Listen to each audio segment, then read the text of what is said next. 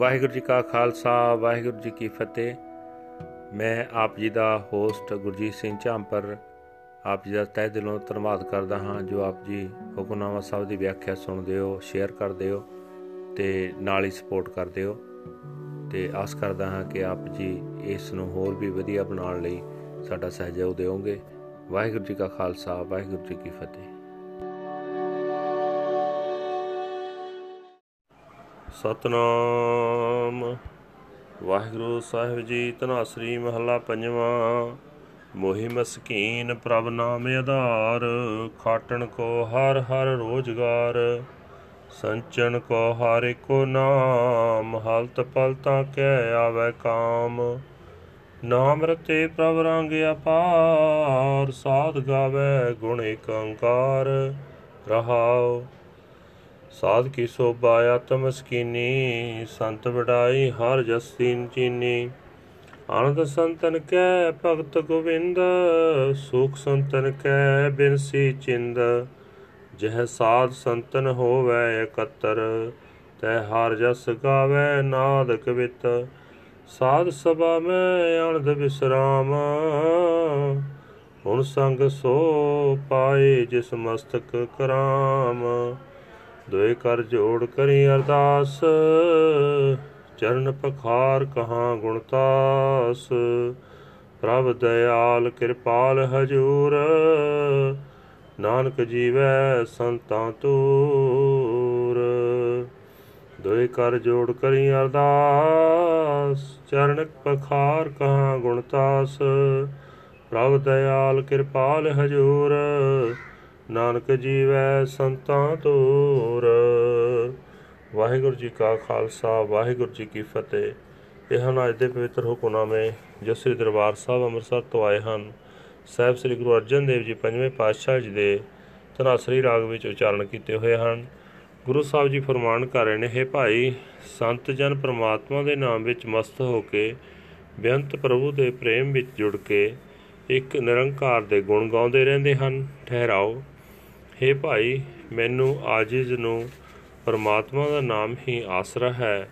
ਮੇਰੇ ਵਾਸਤੇ ਖੱਟਣ ਕਮਾਉਣ ਲਈ ਪਰਮਾਤਮਾ ਦਾ ਨਾਮ ਹੀ ਰੋਜੀ ਹੈ। ਮੇਰੇ ਵਾਸਤੇ ਇਕੱਠਾ ਕਰਨ ਲਈ ਵੀ ਪਰਮਾਤਮਾ ਦਾ ਨਾਮ ਹੀ ਹੈ।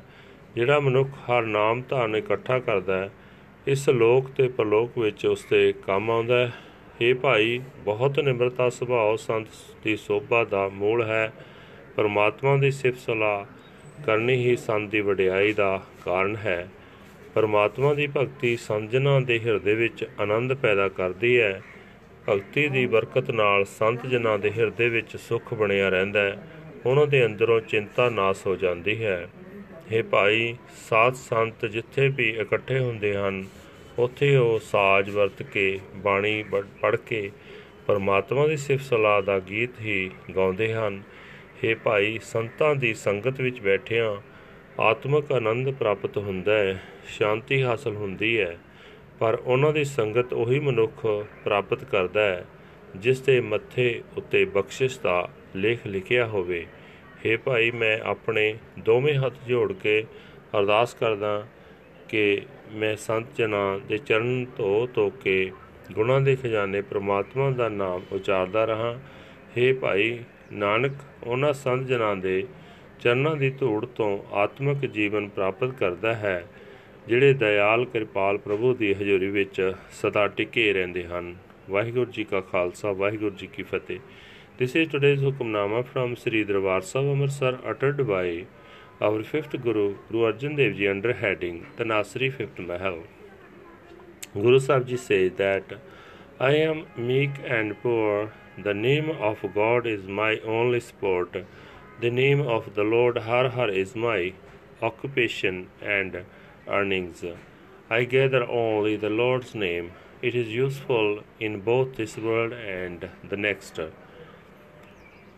Imbued with the love of the Lord God's infinite name, the holy saints sing the glorious praises of the one Lord, the formless Lord. Pause.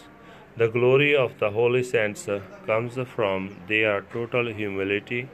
The saints realize that their greatness rests in the presence of the Lord, meditating on the Lord of the universe. The saints are in bliss, the saints find peace, and their anxieties are dispelled.